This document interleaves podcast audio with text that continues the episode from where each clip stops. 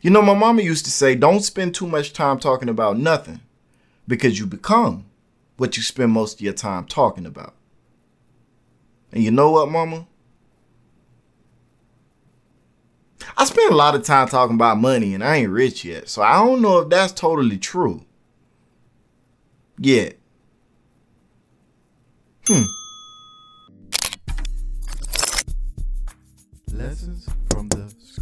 So today we're getting back to the Lift Every Voice plan from Joe Biden. With the final two points on education in the crosshairs today, let's go ahead and get into it. The sections we're going to cover today are the sections uh, entitled Creating a Title I for Post Secondary Education to help students at under resourced four year schools complete their degrees. And then we're going to cover the point on making a $50 billion investment in workforce training, including community college business partnerships and apprenticeships. Welcome to Lessons from the Screen, the show where we give you a review of whether or not any information that you get from any particular screen of any particular kind is worth your time. We waste our time, our energy, and our brain power so that you don't have to and you are always very much welcome. Lessons from the Screen is sponsored by PAX Inc., a black activist advocacy and think tank organization with the purpose of increasing the quality of life of black people in America through a focus on education, a culture shift, and economics. You can check them out as always at www.paxinc.org. That is paxinc.org. Make sure that you leave a review, leave a comment, tell a friend, tell a friend. Check out the Learning Center. And when you're doing your shopping with Amazon Smile, make sure that you select PAX Inc. as your nonprofit of choice to receive your donations. And without further ado, let's go ahead and get into it, people. Let's get into it. Let's get it started. So, so we're gonna kick this thing off right, and we're gonna talk about creating a Title One for post-secondary education to help students at under-resourced four-year schools complete their degrees. Now, this section starts out with a report from the American Federation of Teachers, which is the teachers union, and the report offers recommendations for the Higher Education Act reauthorization and was released in 2019. Now, the report is basically a recommendation for the passage of a reauthorization of Higher Education Act, and it is a strong punch to the gut to the Trump administration that was in power when the report was generated, again, back in 2019. So, as we know, Trump was very much against the federal government getting involved in the predatory practice of for profit institutions. He himself having started one of said institutions. And we talked about the Higher Education Act of 1965 already in this series, so we ain't gonna be getting back into that. You feel me? But uh moving forward, what we will get into, Billy Bob Joe Thornton, is that this report in particular goes on to say that the Biden administration will establish a new, say it with me, new grant program to support under-resourced four-year schools that serve large numbers of Pell eligible students. And we talked about the Pell Grant program as well. For those of you that are not familiar with it, for those of you that are not familiar with it, the funds are to be used for collaborative programs involving the schools and community based organizations to offer full service solutions to many of the problems that keep people from remaining enrolled. The services mentioned are mental health, mentoring, tutoring, support groups, childcare, transportation, and book cost. The thing to mention here is that We've seen this song and dance before. The Higher Education Act of 1965 was supposed to end education inequity, and so was the No Child Left Behind Act when Bush was president. This was uh, Baby Bush, not Daddy Bush. And there were a number of regulations written during the Obama administration to rein in out of control for profit schools and the ballooning college debt. Now, 10 years after people have started clamoring for something to be done, and more than six years after things were actually done, here we are. Nothing's really changed. So, yeah. At least not for the better. So, college debt is up 50%, 50% from the historic levels it was at in 2010. $1 trillion then, $1.5 trillion now.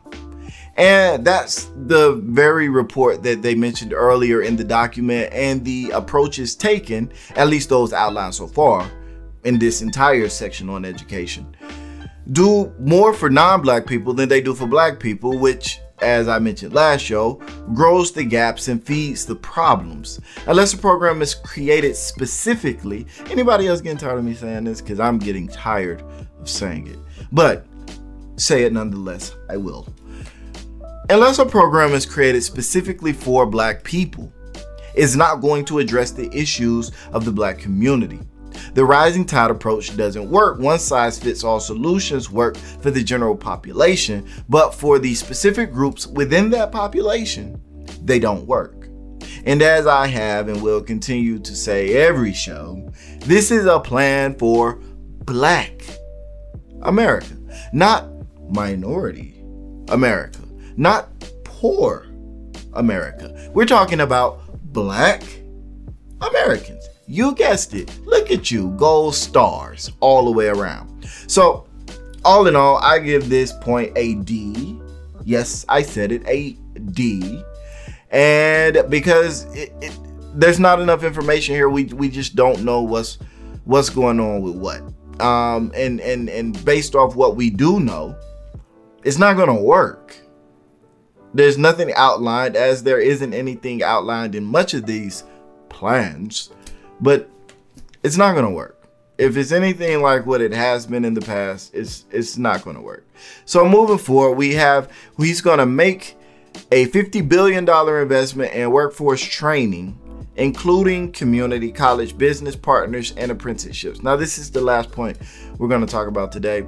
And this section says he will create and support partnerships between community colleges, businesses, unions, state, local, and tribal governments, universities, and high schools to identify knowledge and skills needed in the community and to develop or modernize the programs created to facilitate that training.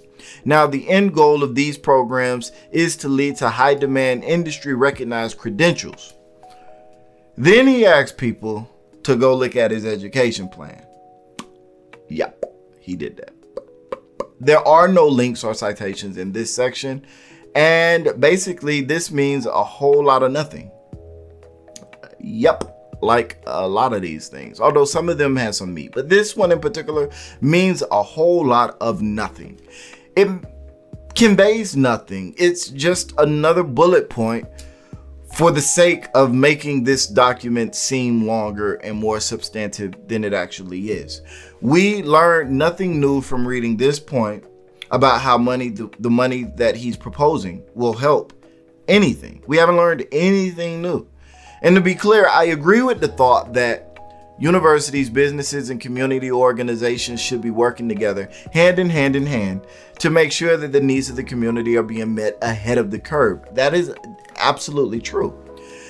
The problem is there's nothing here that's saying how this money will help facilitate that cooperation. And honestly, that cooperation shouldn't need to be incentivized by the federal government. But that is a conversation for another day.